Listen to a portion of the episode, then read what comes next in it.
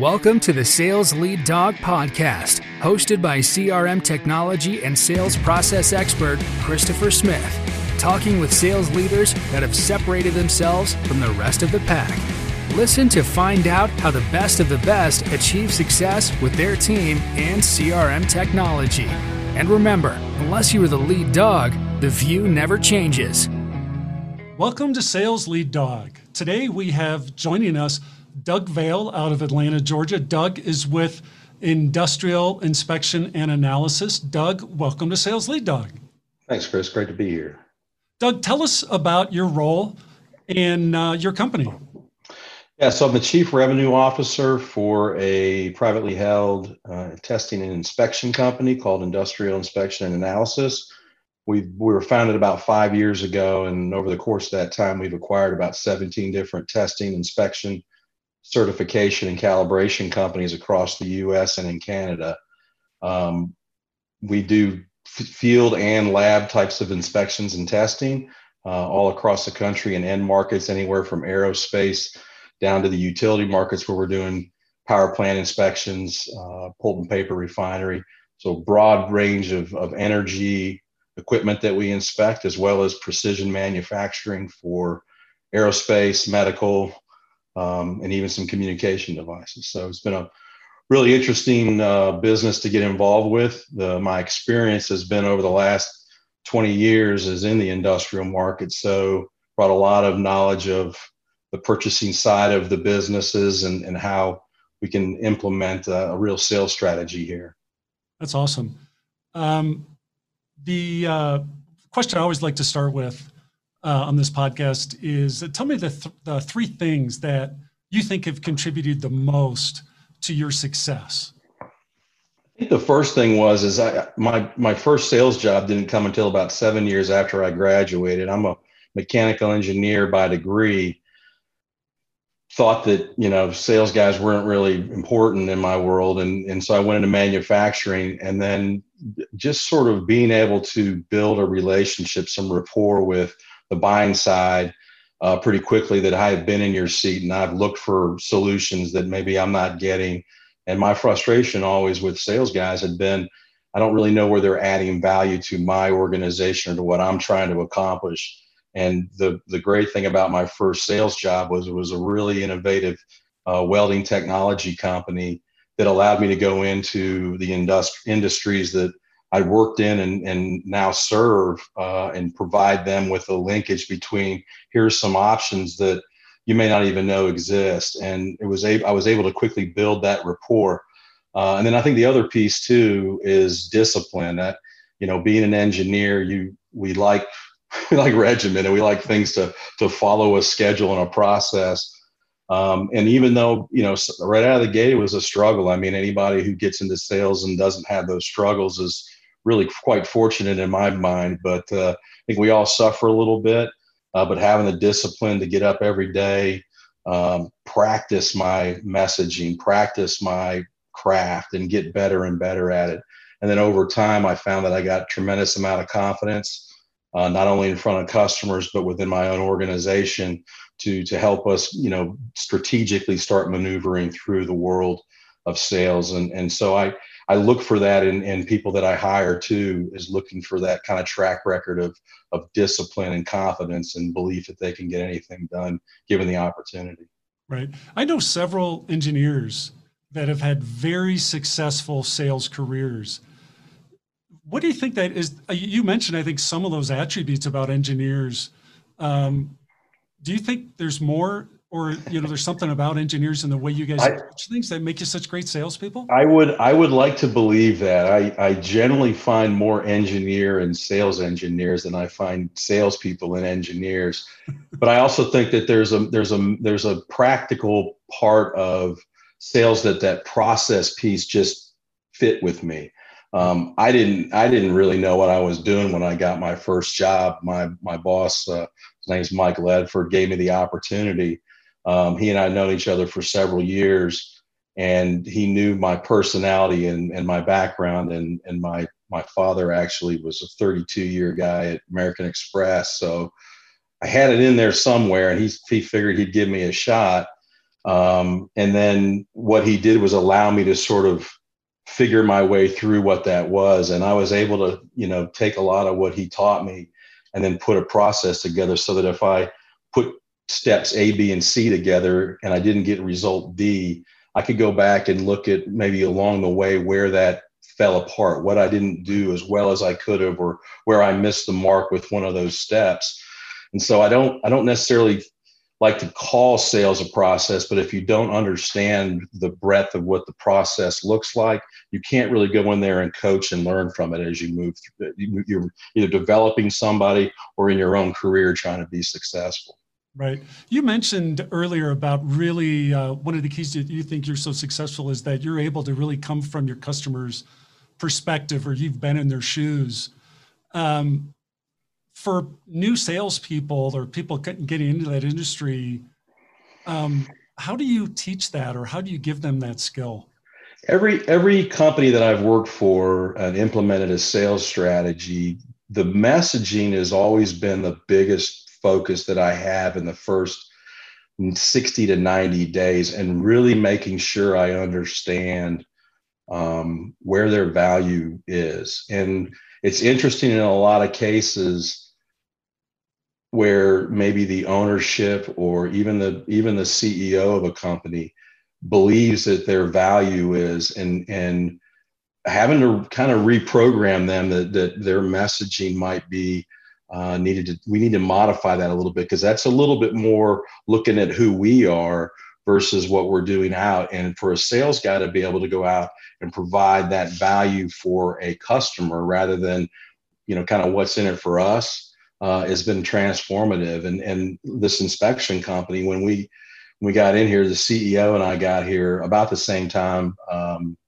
a, a, little over a year ago, and we were both looking at it, and and we both believed like the things that we do day in and day out actually are what protects lives, and it's not just inspecting a boiler tube or you know this little widget over here that they're building. It's about making sure that something doesn't break later on and, and wound or worse yeah. another human being. And and when we we got the the whole company together and we're talking about what it is that IIA is going to be going forward they embraced the concept they embraced the fact that we are all doing different things day in and day out but with one purpose which is protecting the lives of those people that go to work every day and making sure they get home in the same condition as they left and that just resonates and so when i take a, a new salesperson if you give them that kind of this is what we're really about and right. make sure you understand this when you're standing in front of your customer i think the i think the the verbiage and the vocals that they project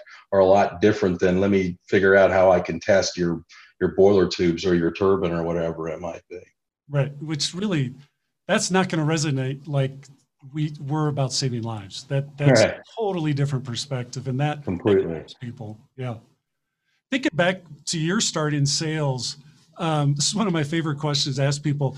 What do you wish you had been taught back then?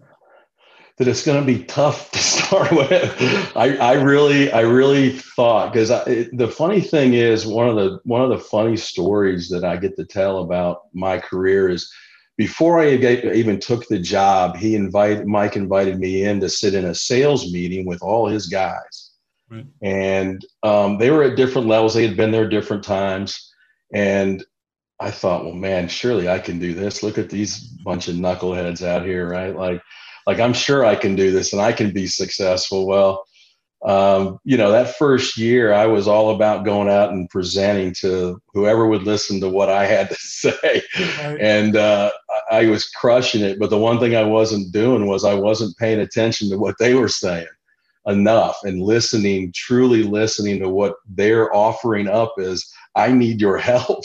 And I was just so proud of myself presenting that I forgot to go ask how I can help them and and provide a solution. So right. um, I think that I think that you know having the discipline to know there's going to be some struggles and it's going to take some time, but then also really learning how to to listen a little bit better and and act on things that are really their customers begging you to help them or offer them some guidance or assistance and I was just missing it completely. So there's right. there's that opportunity for everybody. Oh yeah, yeah. Um, Tell us about your transition from sales into sales leadership. How did that happen? Yeah, that's a that's a pretty interesting story too. So I had been working for about three and a half years um, in the southeast region, and um, we got involved with a private equity transaction transaction where somebody came in and and bought the original owners out. And my boss was become we're going to get a bigger role within that new organization, and uh, you know he he tapped me to take on this this responsibility. And frankly, I didn't really want it. I, I was really enjoying my you know everything that i did the amount of time invested i did my success was rewarding to me right. and having come from a manufacturing background you're always dependent on a lot of other people to be successful and i didn't miss that and then when given the opportunity i i, I had to think about it for quite a while before i actually said yes the thing that i realized is what i missed was um, was actually coaching people and helping people achieve um, all that they could that they could achieve. And so I found that that even taking a role where now my peers were now my subordinates, if you will, and I was leading them, uh, that I could I could still have a great relationship with them and, and continue to help them improve what they were doing day in and day out. Um, but that's that was kind of it. And then after that, I just continued to get bigger roles within that organization. We we built it from about 100 million to almost three quarters of a billion with through, through some different acquisitions and whatnot. And and I was I was very fortunate. I, I got I got offered a lot of really nice roles to take on some huge responsibilities on a global scale that I can tell you I never would have thought I'd been involved with. Um, sitting at the University of Alabama studying mechanical engineering. So. Right. What did what did he see in you looking back? And when he's looking, he had to pick somebody. He picked you why did he pick you? I, I think it was how great my hair looked back then. No, I, uh, I, uh, I, I don't know. I, I think that I think the discipline in the process is kind of what he embraced. Was was this guy kind of get this guy gets it and and he can help coach people to be better at whatever they're struggling with. And and and that's that was given the opportunity. And then the ceo bill varner at the time he he saw the same kind of discipline and was like, you know, he he was a Citadel graduate, great guy, and and mm-hmm. just just gave me that kind of an opportunity uh, to, to to grow. And so when we bought other companies, it was go in, let's implement this strategy, let's coach these guys on on how we can do this thing. And frankly, not everybody bought into it, and that happens too. Um, But but the ones that, that stick around and learn, uh, they continue to have great careers um, wherever they went, wherever they went to as well. Right. Let's talk a bit about, you know, a lot of times when people transition to a sales leadership, they leave their current company and they go to a new company, new role, but you stayed in the same one. That can be a really tough transition for some people where, like you said, I'm, um, we're all peers, but now I'm your boss. That's, mm-hmm. that can be a very tricky transition. How did you handle that? Um, I, I, guess I did it okay. we kept growing the business. Um, there, I, you know, the reality is, is when when when you're when you're given that responsibility, um, I I basically had to tell them that I I felt like there were some there was some dead weight on this team, and we're going to have to make some tough calls on a lot of these people. And I just told them, let's immediately be honest and upfront with people and assess where they're at and where they can go and what needs to happen. And so, good, bad, or indifferent, it was, I don't want to say it was a bull in a china shop, but it wasn't like we were going to wait around long. We needed to, private equity, it's always how quick can you get me to that next level, right? And so, for them, it was like, let's not waste time. Let's look at the team. Let's assess them. Let's tell them where they need to get working on, or in some cases, maybe cut bait and move on too. So there was some carnage in the wake. Uh, there was other guys that just unbelievable transformation in their what they were doing day in and day out, and, and the results were super impressive. Um, but we kept growing and kept adding more people around the world, and um, conceptually, this this sales strategy that we we're implementing was being embraced by the right people and, and kept driving good success. That's great. What's it like, or or how is it different? I guess is a better question. How's it different working in private equity when you know when you're owned by private equity versus a more traditional company that may not have those same types of pressures? Oh, um, I don't know that the pressure is that much different. The expectation is is I think at an elevated height with with private equity. You know, if if you're a fifty million dollar business privately held by you know maybe the original owners and and things are not going great because of economic reasons or maybe we've had some um, tough losses uh, of customers that uh, really impacted us negatively in the long haul. Their, their, their temperament's a little different. I think they're like, hey, we're used to this. We've been doing this for 30 years and we know the ebbs and flows. Whereas private equity, the, the pressure is pretty intense on a day to day basis that we're always looking for ways to grow. So something like a COVID, we, like we've had this year, um, totally unexpected. Nobody's ever had practice on what to do here. And it, it gave my organism, my team, me, uh, pause to really rethink how we do things day in and day out, and what are we going to do differently, and and try to churn that maybe a little bit quicker uh, than we would have if we were just you know we were just a you know fifty million dollar whatever now. Um, so I think that the, the the speed and response is heightened at that level because you have a lot more people interested in what's going on and and how we can do something different and better out of those changes you've had to make dealing with COVID, do you think those are going to stick moving forward, or those things do you or do you expect more adjustments once this pandemic's over? Yeah, um, if you can tell me when the pandemic's going to be over, Chris, that would be great insight. I would really appreciate that. Crystal ball here. Yeah, uh, I think we're going to have to keep a lot of these practices implemented um, weekly, daily kind of activity checks, and um, I'm not a big micromanager. I don't need to tell talk to everybody and find out what you're doing today. But I do I do want to weekly understand, you know, hey, how's it going? What's changing? What are your customers saying?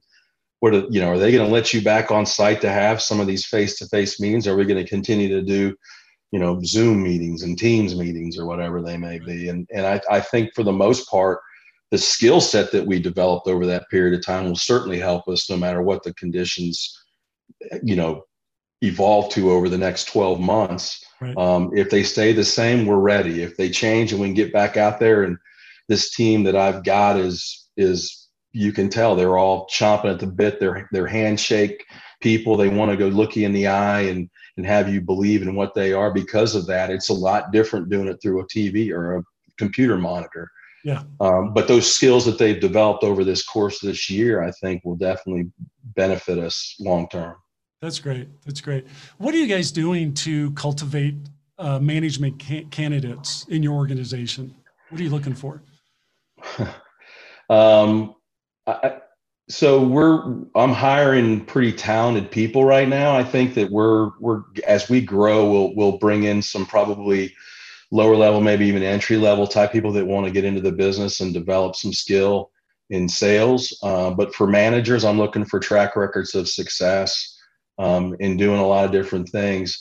I always when I when I do hire, um, I like to see the individuals in selling situations. So if they're standing up and doing a presentation in front of an interview panel and and learning or you know just showing us what they're really all about, that gives me an idea of how are they going to do in front of a you know in front of a room full of customers, right? Um, and and how they react and respond.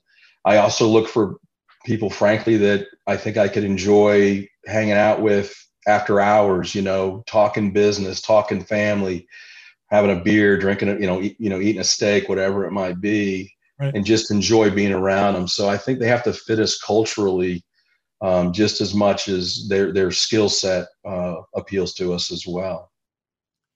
How do you measure success for yourself personally, and then also success for your team? so when you're the chief revenue officer, there's really only one thing that you need to worry about. I told my I told my boss the other day. I said, "Yeah." I said, "If it's sales sales is easy except for the revenue part, um, predicting it, owning it."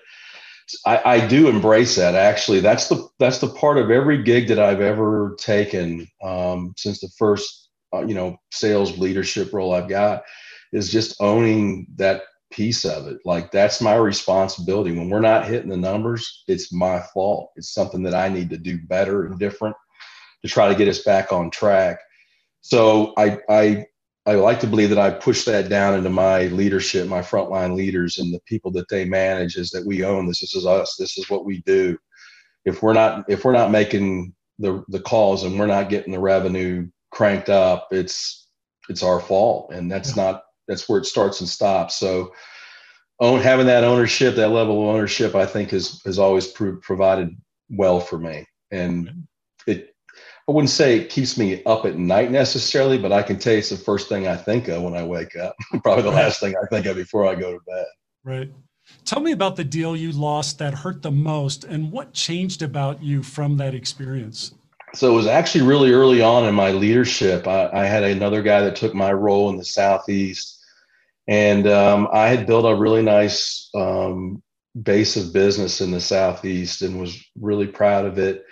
And it's probably the second year. And one of my first customers, um, I found out from my guy that he was going to go with a different supplier for some um, work in his in his boiler, and I called him and you know we were we were personal friends I would like to think and and talked through it with him. And it was just really frustrating that it was as simple as look we never saw you or your guy and and we these other guys were really interested in our business and demonstrated that that we were important to them and and what have you. And and uh, that struck me as we can never rest. We we've got to always be on point and never take any of our our clients for granted.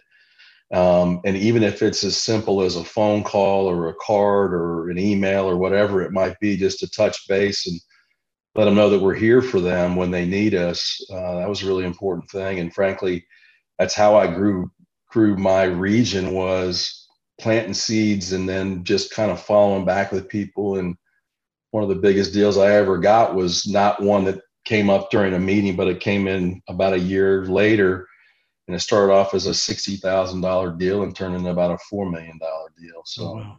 yeah, but it had nothing. It, it, wasn't because of what I said the first time. It was just, hey, man, I want to be here for you, and just staying in touch with them. So, yeah. I always value that and, and appreciate salespeople that keep those kinds of relationships uh, always around and alive. Do you share that story with your team? More often than you would know. yeah, I think I think they all have to hear it because we've all lived through one or two of those. I've got to believe that. So by yeah, I think when you share stories, you always hear like, yeah, I had something like that happen, and somebody actually might have even a better, worse story than mine. you know, really really affected them. So how do you how do you keep rejection in perspective and and communicate that skill to your sales team? You know, the the new guys. I got I got an, I got enough people that are are fairly thick skinned. I think they're fairly seasoned. This group here, um, whereas you know some of the other companies I've taken on um, roles with some newer individuals, and there's a lot of frustration and um, some some you know you can coach them up and you can help them through and help them figure out maybe why that it's not really working out or, or what we're doing differently or what we should be doing differently rather and helping them get through that. Um, but a lot of people have bailed. I've seen a lot of talented, potentially talented people that just can't handle that, and they end up going back to whatever they were doing before. And I'm not knocking what they were doing, but um, they might have given up a little bit early. And I, I have a similar story, right? That first year where whew, I was so busy, I thought I was doing all the right things, and you look down and you got zero dollars of revenue to show for it. Right. Um, have to, you know, you, get, you got to kind of keep that in perspective and say, look, it takes time, but we're going to help you get through this and make yeah. it happen. Yeah, that's awesome. Let's start talking CRM, one of my favorite topics. All right. CRM, do you love it or do you hate it? Oh, I, I don't know how you run a, a, a complex sales organization without one. I can tell you that. I, I've, I've seen the good and the bad of them. Um, but without it, I don't know how you have any kind of predictability to your business to help make really important decisions like do we hire the next 10 guys that we need to go do all this testing and inspection and those kinds of things. So I think they're hugely important. Yeah. So um, in terms of your role as CRO versus maybe a role of VP of sales or sales manager, how is your perspective, excuse me, perspective or use of CRM different as a CRO versus uh, the the different sales leadership roles? Well, so it encompasses all the sales and marketing, right? I mean, I think that's the the big thing is that my responsibility is every dollar of revenue generated. And so I, to have a CRM where the sales team is actually managing through it and oh by the way marketing is populated information and leads and information. And oh by the way there's also a lot of relationships that are owned by operational people. So regional managers um, lab leaders lab managers having all that information into a system where we can constantly communicate with the customers or um, you know give them updates on what we're doing as a business let them know that we just acquired this other lab that now provides this service that we didn't current we didn't have previously. Um, so having all of that responsibility to grow grow grow the revenue um, is is probably the only is the biggest difference. You know having a sales manager who focuses on that blocking and tackling aspect of the field guys all the time versus somebody who's kind of looking at it going we got to keep communication going. We got to update our social media. We got to we got to update uh, our website. We got to manage all this information out there. Um, it's a little bit it's a little bit different, and and thankfully I got a great team that helps me keep it all together. That's awesome. What did thinking back over your entire career? Um, what was your biggest struggle with leveraging CRM technology and supporting the sales process, and how did you overcome that? Um, I think sometimes uh, the expectation of what the CRM can actually do and, and how it links to the other pieces of the biz, functional business. And, and I've seen a lot of cases where we want to try to make sure that our ERP system and our CRM, they talk really well together. I've never seen that work out very well. And so I think that if I think it's almost as I don't know if it's as important. If someone comes up with one, I'm really I'm all ears. Yeah. But I think we we we have the the CRM as kind of here's our future, right? Where the ERP is showing us what our history has been, and right. those two things not necessarily should never touch or cross, but but they're separate systems to tell us how we're doing, what we can do differently, and where we can improve. And the CRM is just always kind of that lightning in the front that we we need to have driving everything forward. Right. Because you you have such broad reach as CRO, what advice do you have for uh, a C- another CRO that might be having difficulty um, aligning the technology leadership to to better support the sales and marketing functions? Man, I the hard, the hardest thing is so when I got here to IIA, we we had a CRM in place, but it wasn't set up with with a sales management, customer management really in place. And how what is this going to look like when we're when we're really implementing it well? Right. So what was the long range? It was more of like we just we want to be able to see how many activities are happening and, and quotes and stuff like that they didn't give a whole lot of training. The system wasn't efficient either. So I, I can understand somebody coming into that situation. And I think you've got to you've got to set some re- reality to this is what needs to happen, and it's going to take some time. And oh, by the way, it's going to take some investment. Right. Um, be it third party, somebody to help you get what you need to structure this thing so that CRM is sales friendly. Um, guys that use a CRM don't want to do two hours of inputs after a long day of driving around and seeing a half a dozen customers or whatever it might be. Yep. Wanted to be wanted to be efficient to manage what they've done. Um, so I think if you, if you, you either get a third party to help you or you you bring somebody into the organization to help you build it the way that it that it should be and and that's not always a comfortable discussion to have, but I, I think it's I've, I've, been fortunate enough where um, my opinion was valued enough where I could get that that sort of change done. And we've been working extremely hard for a year, and uh, we've transformed what we're doing in in our CRM, and uh, we can still get better, but we're getting a lot. We've gotten a lot better in a year. That's awesome. Uh, user adoption is always a, a, big part of any technology, especially CRM. Uh, and whenever we talk with a client, it's we like to say, "What's your uh, what's your why?" You know, if I'm a salesperson and you're talking to me about CRM, I want to know what's in it for me. Yeah. You know, so what what's that why you communicate to your team, uh, you know, about CRM?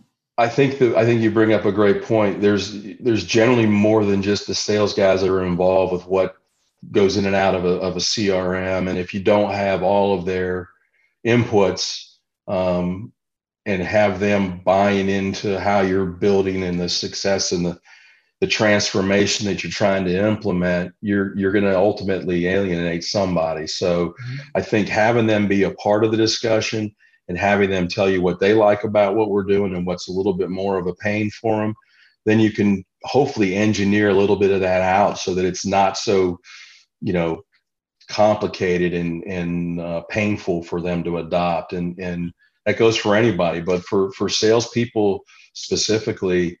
Uh, I love to hear what they've done with other CRMs and, and what's worked for them and you know, a lot of them are like, well, we we had one, but nobody really ever used it, and that's that always makes me like really concerned because this these things aren't cheap, um, and they and they certainly can deliver what you want when you when you push them to to kind of get the results that you're looking for, yeah. and they, but build the expectations out early.